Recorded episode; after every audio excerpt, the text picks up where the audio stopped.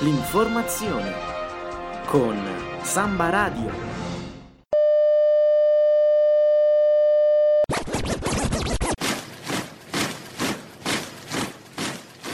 Universitari. Universitari di tutto il mondo. Svegliatevi.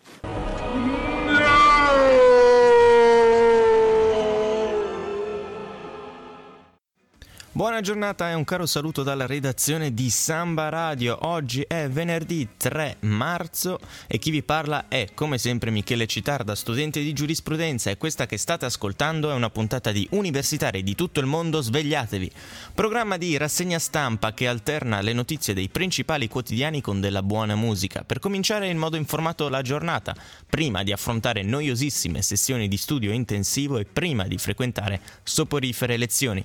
Cominceremo innanzitutto con leggere alcune delle principali notizie dei quotidiani a nostra disposizione.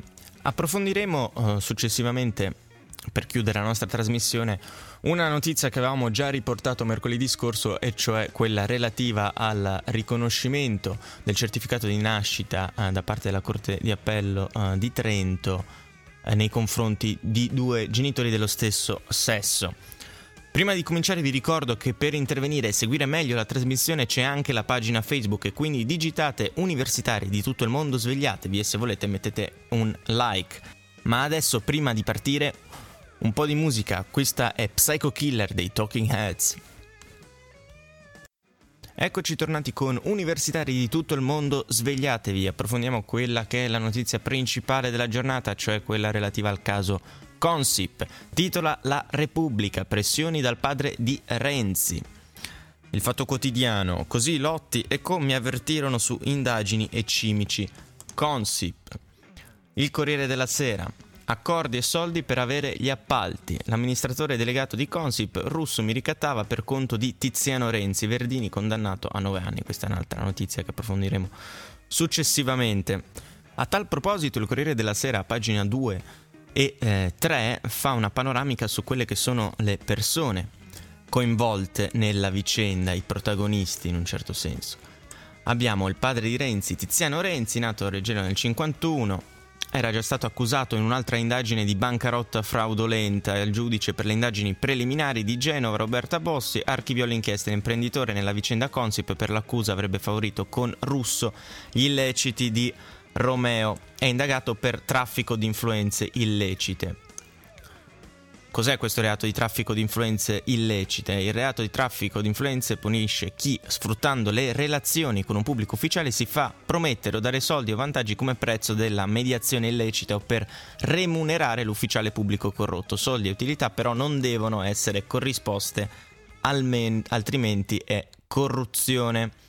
Altro protagonista è Marco Gasparri, ex dirigente Consip, nato nel 66, architetto, ha insegnato al master di secondo livello in gestione immobiliare integrata alla Sapienza di Roma. Secondo le ricostruzioni dell'accusa nella vicenda Consip, Gasparri forniva a Romeo informazioni riservate sui eh, bandi di gara, avrebbe ricevuto in cambio 100.000 euro, indagato per corruzione.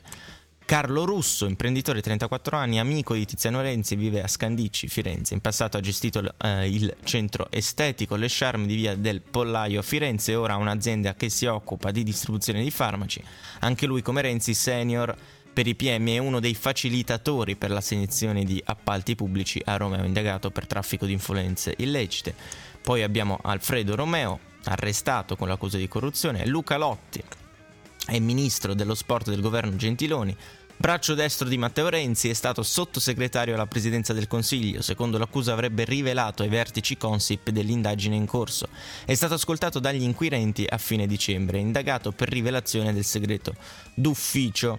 Poi abbiamo Italo Bocchino, campano 49 anni, vanta una lunga carriera politica, deputato per quattro legislature, è stato braccio destro di Gianfranco Fini e vicepresidente di Future Libertà e direttore editoriale del Secolo d'Italia.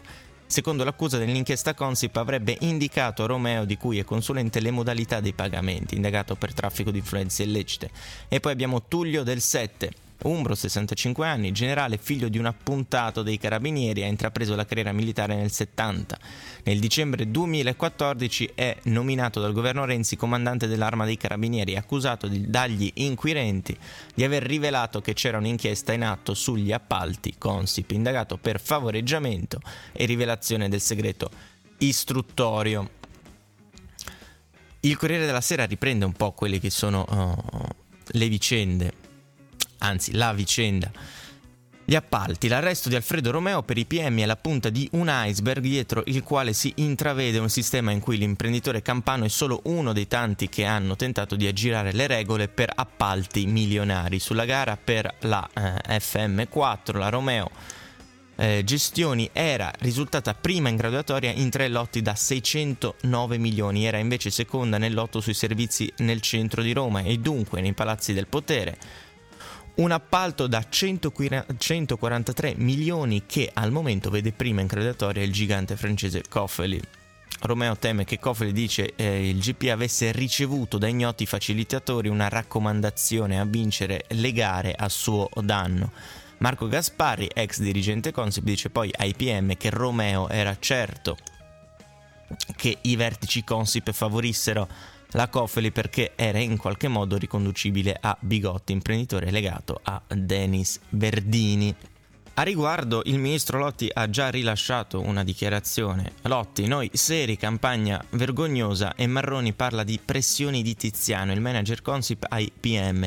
Mi dissero con lui e Verdini erano arbitri del mio destino professionale, il padre dell'ex premier incubo. Renzi rilancia su Twitter le parole del ministro. Mo- Movimento 5 Stelle sfiduciarlo. Il Partito Democratico quindi è un po' al centro dell'occhio del ciclone, come se non bastasse, in seguito a tutte le vicende scissionistiche, per così dire. Siamo a pagina 7 della Repubblica. Catania, file per la tessera da 4.500 a 8.000 in poche ore, casi pure a Torino e Caserta. Orlando, niente liste congressuali dove non c'è chiarezza. Prodi, non so se voterò alle primarie, aspetto che passi la nebbia. Napoli, eh, in un video di Repubblica viene denunciato il mercato delle tessere a Milano dove eh, Michel Di Prisco è accusato di aver pagato eh, di tasca propria i 10 euro per le tessere ad alcuni cittadini. Catania, le tessere del PD a Catania sono raddoppiate, 4.500 gli iscritti nel 2015 sono diventate nel 2016 quasi 8.000, è stato deciso di sospendere il tesseramento.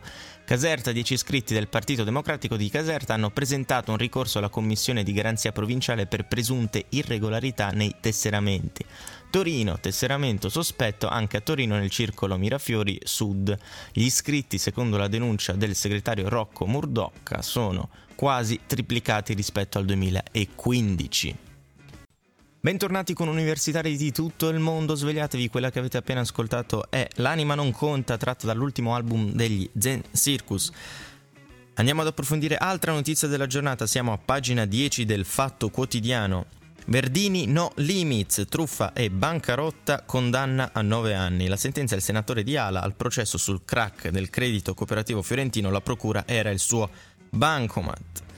9 anni e interdizione dai pubblici uffici. Si chiude così il primo grado del processo a carico di Denis Verdini per il crack del credito cooperativo fiorentino, banca presieduta per 20 anni dal leader di Ala e secondo l'accusa usata come bancomat personale dal Dominus Verdini per favorire gli amici di affari. La sentenza ha scatenato le immediate e scontate reazioni politiche. A cominciare dal Movimento 5 Stelle, Luigi Di Maio ha commentato ironico: avremmo dovuto averlo come padre costituente.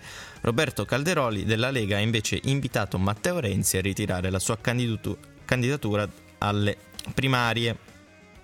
Verdini non ha voluto commentare atteso la sentenza nella sua abitazione fiorentina a Pian dei Giullari insieme alla moglie e ai due figli. Per Ala ha parlato il senatore Vincenzo Danna definendo la giustizia ingiusta che ha condannato sulla base di un cognome e del suo passato attribuendogli poteri mefistofelici contro, uh, controllo, di controllo sulla banca. Pieno sostegno a Verdini è arrivato da Saverio Romano di Scelta Civica. Punto. Pubblicamente nessun altro si è esposto, pesante l'assoluto silenzio da parte del Partito Democratico e dei renziani che in Senato hanno più volte fatto affidamento all'indispensabile sostegno dell'alleato Verdini, stampella spesso fondamentale per la tenuta del governo. La condanna era comunque attesa. Il collegio presieduto dal giudice Mario Profeta ieri dopo sei giorni di Camera di Consiglio ha emesso la sentenza a carico del senatore, sette anni per la bancarotta e due per truffa ai danni dello Stato per i fondi eh, dell'editoria alla STE, società editrice del giornale di Toscana guidata da Verdini. I giudici non hanno riconosciuto l'associazione a delinquere, reato per il quale tutti sono stati assolti, contestata invece dai magistrati Giuseppina Mione e Luca Turco che lo scorso 12 gennaio, al termine di una requisitoria andata avanti per 5 udienze, avevano chiesto una condanna a 11 anni.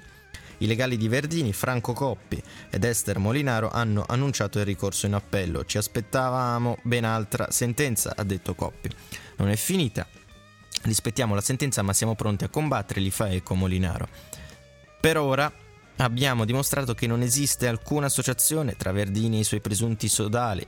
In appello dimostreremo che non sussistono neppure le altre accuse.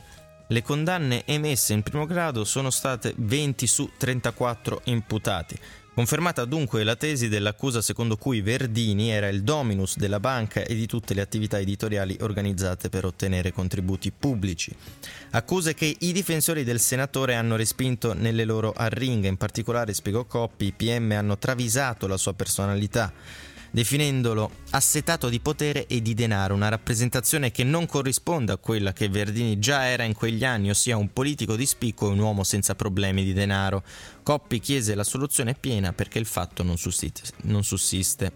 I giudici hanno invece ritenuto di confermare le ipotesi dei PM Mione e Turco, fatta salva l'associazione delinquere. Esisteva quindi una rete di rapporti tra il credito cooperativo fiorentino, presieduto da Verdini, e i due imprenditori Riccardo Fusi e Roberto Bartolomei, soci di una holding HBF che controllava decine di società, fra cui l'impresa di costruzione BTP, la catena di alberghi una, la immobiliare Ferrucci. La banca avrebbe erogato numerosi finanziamenti a società riconducibili a interessi diffusi, Bartolomei e altri imputati su contratti preliminari basati su operazioni fittizie o viziati da irregolarità.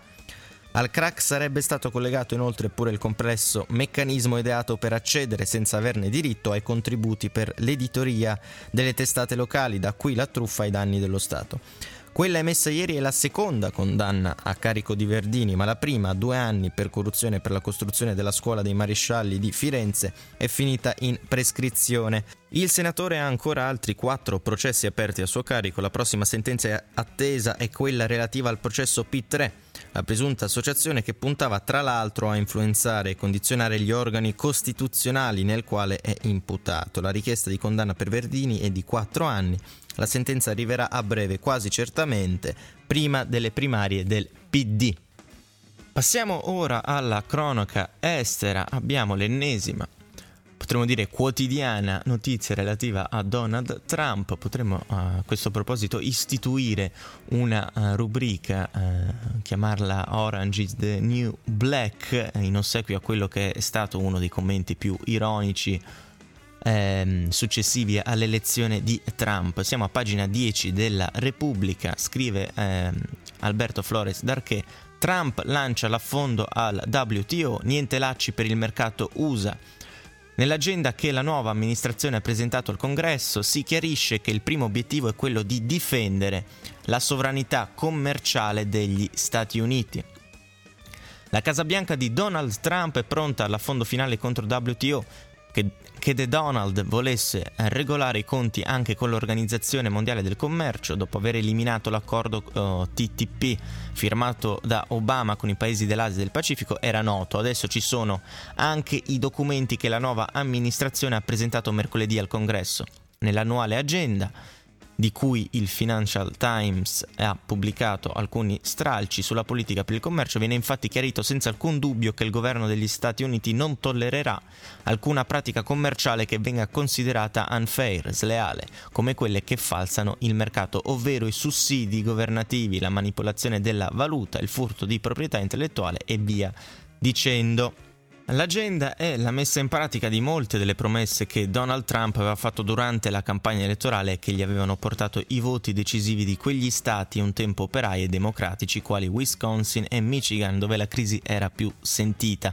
In tutti i suoi comizi aveva ripetuto come un mantra che la World Trade Organization è un disastro e una volta insediato alla Casa Bianca si è circondato di uomini che la pensano come lui o che gli suggeriscono come procedere. In primis Wilbur Ross, il nuovo ministro del Commercio e Peter Navarro, messo a capo del nuovo organismo National Trade Council che nello scorso settembre, in piena campagna elettorale, avevano scritto insieme un lungo documento che accusava il WTO di trattare ingiustamente la prima potenza economica del mondo.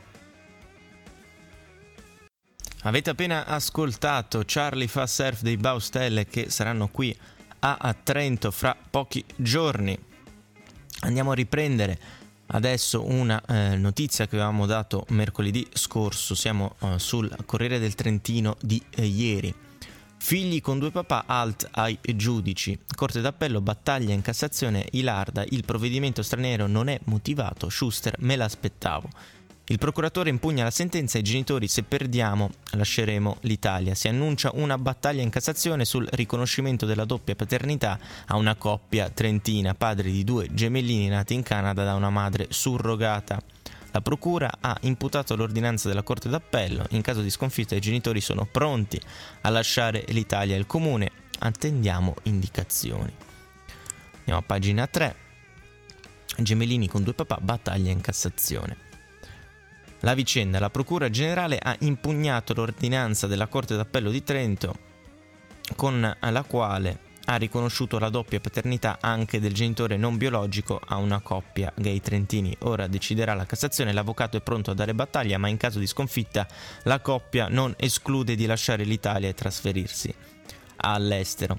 La doppia genitorialità dello stesso sesso per noi non è un mezzo di protezione dei minori. Il riferimento chiaro è alla sentenza della Cassazione citata nell'ordinanza firmata dalla Corte d'Appello di Trento con la quale ha siglato il riconoscimento della doppia paternità anche del genitore non biologico a una coppia gay trentina, padri di due gemellini nati in Ontario da una madre surrogata. Il procuratore generale Giuseppe Ilarda non vuole dare giudizi di valore, ma precisa la società è in continua evoluzione, ne siamo consapevoli, sta cambiando, non è però compito della magistratura entrare nel merito di questi mutamenti, il compito della magistratura è quello di applicare le regole e interpretarle. Parole che annunciano la battaglia in Cassazione sul delicato tema.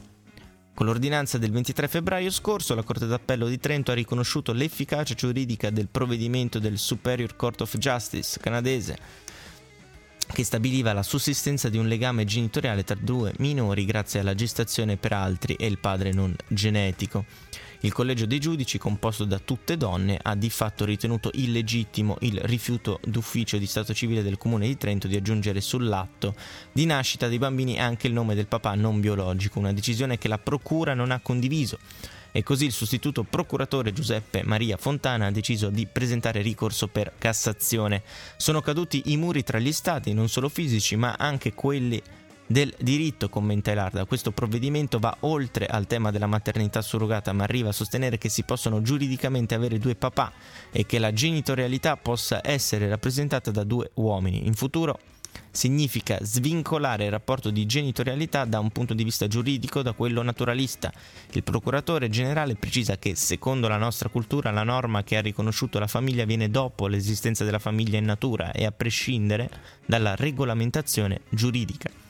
Qui costruiamo un concetto di genitorialità e di essere figlio attraverso le regole. È un'interpretazione che supera il concetto del rapporto con il biologico. Tutto questo cozza con i principi fondanti e generali dell'ordinamento italiano. Ilarda pone l'accento anche su un profilo squisitamente tecnico. Questo provvedimento straniero non è motivato e per la nostra Costituzione tutti i provvedimenti devono essere motivati. La Procura va avanti e ora deciderà la Cassazione. Non è sorpreso l'avvocato della coppia, Alexander Schuster. Me lo aspettavo, sapevo che saremmo andati in Cassazione.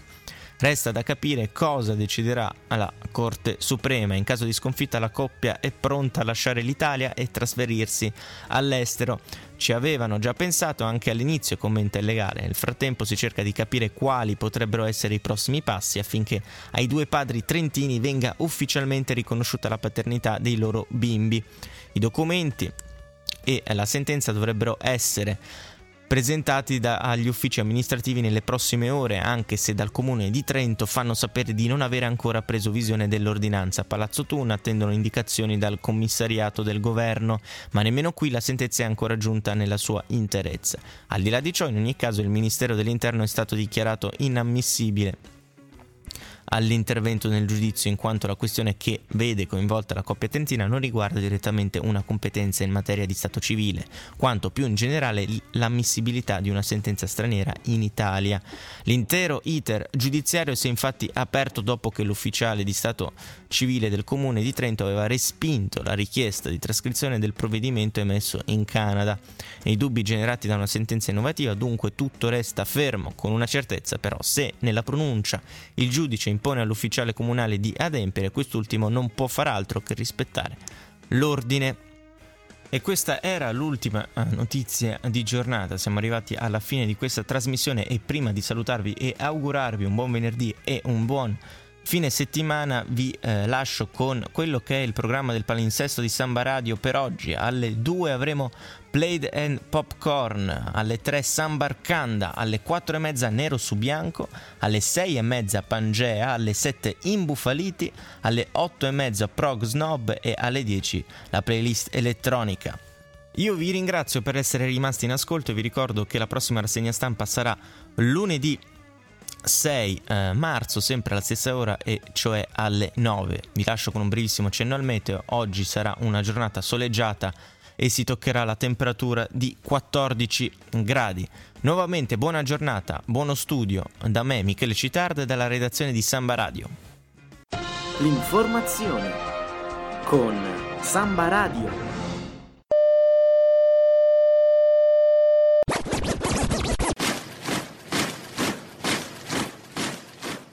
Universitari. Universitari di tutto il mondo. Svegliatevi.